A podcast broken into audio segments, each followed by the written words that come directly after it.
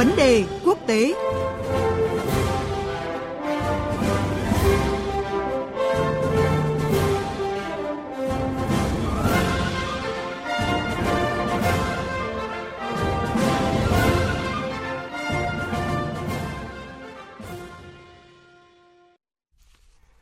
Quý vị và các bạn thân mến, bây giờ là thời gian của vấn đề quốc tế với biên tập viên Quỳnh Hoa và câu chuyện cạnh tranh địa chính trị nước lớn trên không gian vũ trụ.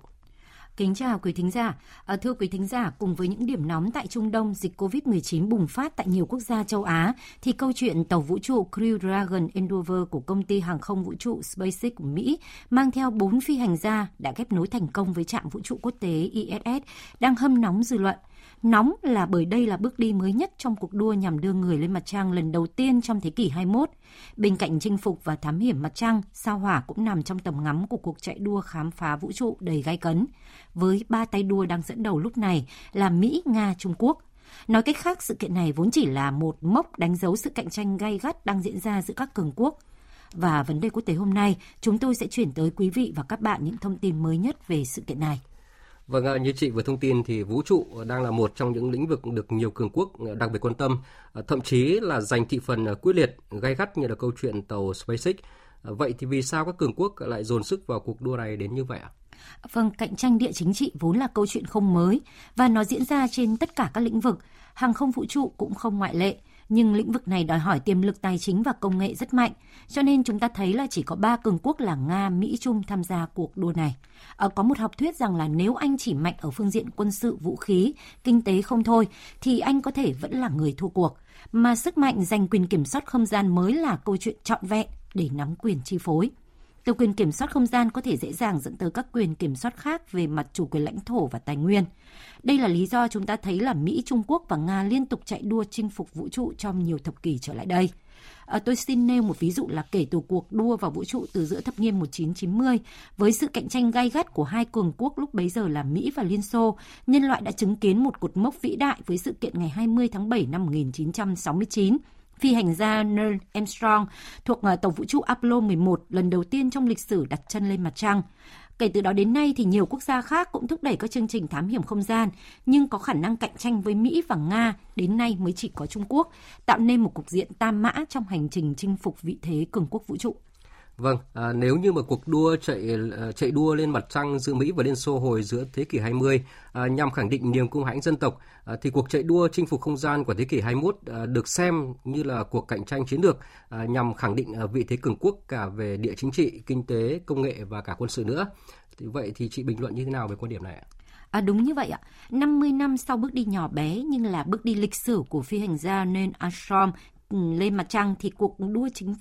chinh phục vũ trụ của ờ, trong thế kỷ 21 là cái sự kết hợp giữa địa chính trị, kinh tế, công nghệ và quân sự. Trong đó có điểm rất mới là sự ờ, góp mặt của các công ty tư nhân. À, tôi xin thông tin là năm 1967, các quốc gia như là Mỹ, Anh và Liên Xô thì đã ký kết hiệp ước không gian vũ trụ và đến nay thì hiệp ước đã có hơn 100 thành viên, trong đó nêu rõ mặt trăng và các thiên thể khác à, không thuộc phạm vi yêu sách chủ quyền của các nước. À, nói cách khác thì các thiên thể ngoài vũ trụ là tài sản chung của nhân loại và phục vụ cho lợi ích của mọi quốc gia. Tuy nhiên, những lợi ích trong việc chinh phục các thiên thể ngoài vũ trụ khiến nhiều quốc gia coi thiên thể là một tài sản chiến lược, đặc biệt là mặt trăng.